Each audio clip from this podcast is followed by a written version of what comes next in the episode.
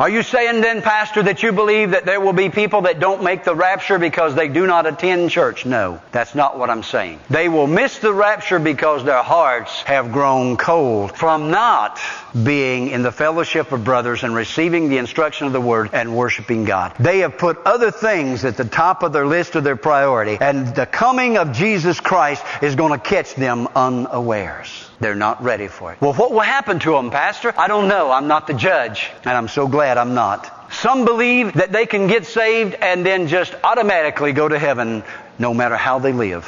That is bad behavior and there's no excuse for it. Some believe that if they've been baptized, they will automatically go to heaven no matter how they live. That is bad behavior and there's no excuse for it. Some believe that they can show up in church twice a year and still go to heaven. That is bad behavior, and there's no excuse for it. Now, I could tell you all kinds of other reasons that you should attend church. You need to be in the presence of God. You say, well, the presence of God is with me all the time. I understand that, and that's right. But there's something special that God wants to do by His Spirit when beloved brothers and sisters assemble together. The bottom line is, why are you not attending church? That's the bottom line. What excuse can you possibly give for not attending church? Well, I was hurt in church. Well, bless your little heart. I get hurt on the job. Do I quit? Not unless I got another job.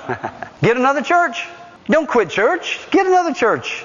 God's got a big kingdom. Well, they don't. I can't find a church that suits my that's the problem. You're wanting to find a church that fits exactly what you want. And probably it just just consider this for a minute.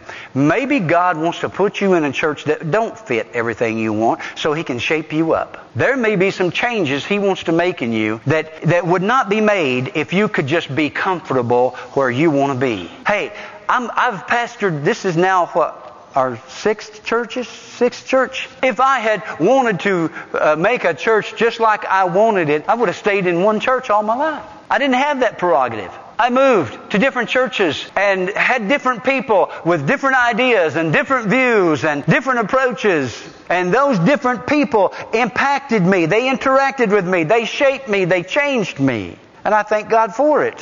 What you see before you today is the composite of all of those churches and all of those people and all of the Word and all the work of the Holy Spirit that has shaped and fashioned me into what I am today. Some of you out there listening to me need to change. You need to change. You need to get back in church. If you've been out of church, you need to get back in church. Find you a church. As long as it preaches the Word of God, as long as the people are genuinely worshiping God, as long as they are doing their very best by the grace of God and the power of God to live by the Word of God and by the direction of the Holy Spirit, you go there. You don't have to go to a church where you're bored off your pew. You don't have to do that. There are plenty of churches where they are alive and they're, they're vibrant and they're excited about Jesus. There are plenty of churches like that in America. Find that church and go to church. Because one day soon, the Lord Himself, the Bible says, doesn't it, shall descend from heaven with a shout, with a trump of the archangel.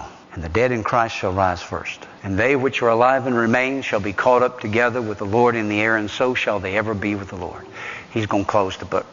He's going to close the book, last final chapter of this book. Where will you be on that day? Let's pray.